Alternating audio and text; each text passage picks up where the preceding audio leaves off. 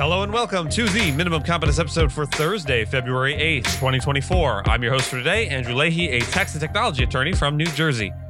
In today's episode, we have Trump's Supreme Court battle over ballot eligibility, families' dilemmas with the child tax credit amid potential legislative changes, and challenges to Meta's $90 million tracking settlement in the Ninth Circuit.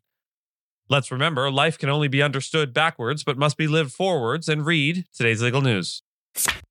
On this day in legal history, February 8th, 1587, Mary Queen of Scots met her tragic end at Fotheringhay Castle, Northamptonshire, England. Her execution marked a pivotal moment in the turbulent history of the British monarchy, stemming from her alleged involvement in the Babington Plot, a scheme devised to assassinate Queen Elizabeth I and place Mary on the English throne. Despite Mary's vehement denials of any participation, she was found guilty of treason after a controversial trial that has since been scrutinized for its fairness and adherence to legal norms even of the time. Mary's trial and subsequent execution were fraught with legal and ethical quandaries, highlighting the intersection of law, politics, and personal vendettas. She was tried without being allowed to see the evidence against her, denied legal counsel, and was not even present at her own trial, raising serious questions about the justice of the proceedings. Moreover, Mary's status as a sovereign queen posed unique legal challenges, as executing a crowned head of state was unprecedented at the time and brought into question the legal jurisdiction over her person. The decision to execute Mary, Queen of Scots, was not taken lightly by Queen Elizabeth I, who hesitated to sign the death warrant, aware of the potential political ramifications. The execution not only eliminated a Catholic figurehead and potential claimant to the English throne, but also set a dangerous precedent for the treatment of monarchs. The debates over Mary's guilt or innocence continue to this day, underscoring the complexities of legal and historical interpretation. Her execution remains a poignant reminder of the legal interplay between law and political power, a lesson that resonates throughout the corridors of history. Donald Trump's legal team has escalated his effort to remain eligible for state presidential ballots to the U.S. Supreme Court, challenging a lower court's ruling that disqualified him from Colorado's Republican primary ballot.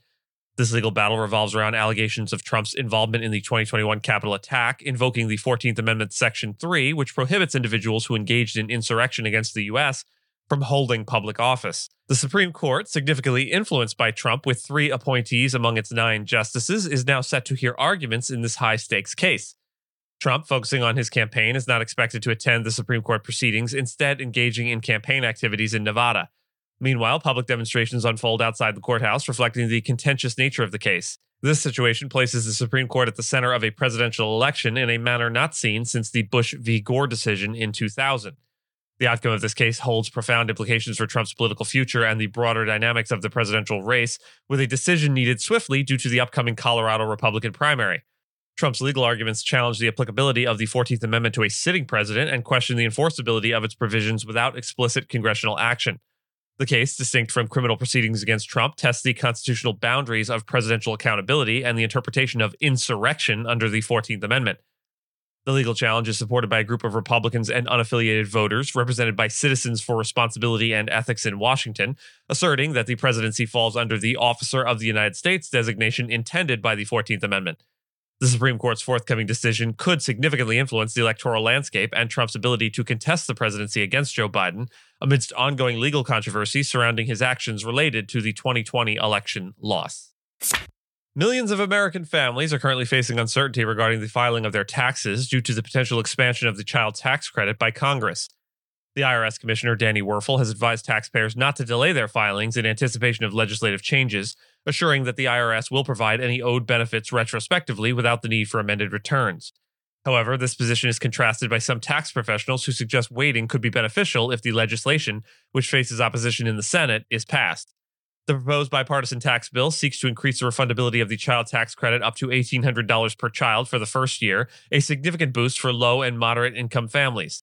This adjustment is designed to support those even if they do not owe income taxes, targeting aid specifically towards parents with multiple children. Yet, higher income families are unlikely to see a direct impact from this year's proposed changes. The dilemma between filing early or waiting stems from various factors. Filing early can protect against tax identity theft, where fraudsters might file in someone else's name, leading to delays in receiving refunds. On the other hand, waiting could potentially result in larger refunds if the legislation passes, but also risks delaying refunds further into the tax season.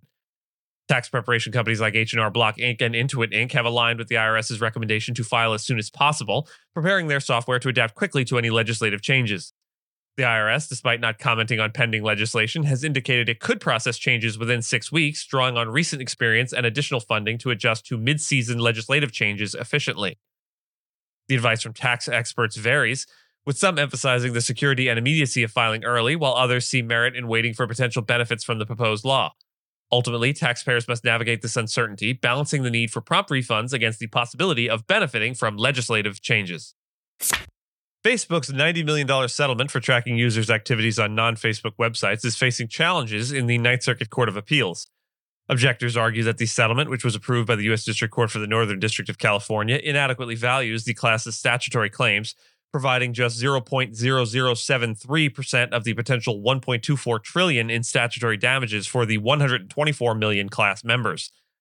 This settlement came after the Ninth Circuit previously found that the plaintiffs had sufficiently claimed violations under several privacy and fraud acts. During oral arguments, the objector's representative highlighted the discrepancy between the settlement amount and the maximum statutory damages, questioning the adequacy of the settlement under federal rules. In contrast, representatives for the non objecting class members defended the settlement as historic and beneficial, noting the positive reaction from the class, evidenced by 1.5 million submitted claims.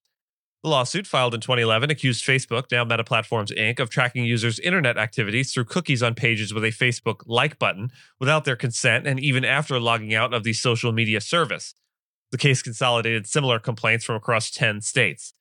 Ninth Circuit Judge Ryan D. Nelson addressed the objector's concerns about the size of statutory damages potentially violating Meta's due process rights, noting that bankruptcy for Meta due to excessive damages would be problematic. He mentioned that the settlement amount was 10% of the class's own estimate of maximum damages, a figure that Ninth Circuit case law considers reasonable. Additionally, the settlement's deterrence effect was acknowledged as Facebook reportedly ceased the tracking behavior in question as part of the settlement agreement. The court's decision also touched on the discretion of class counsel in deciding the relief sought in the settlement, emphasizing the due process considerations in evaluating the adequacy of the settlement.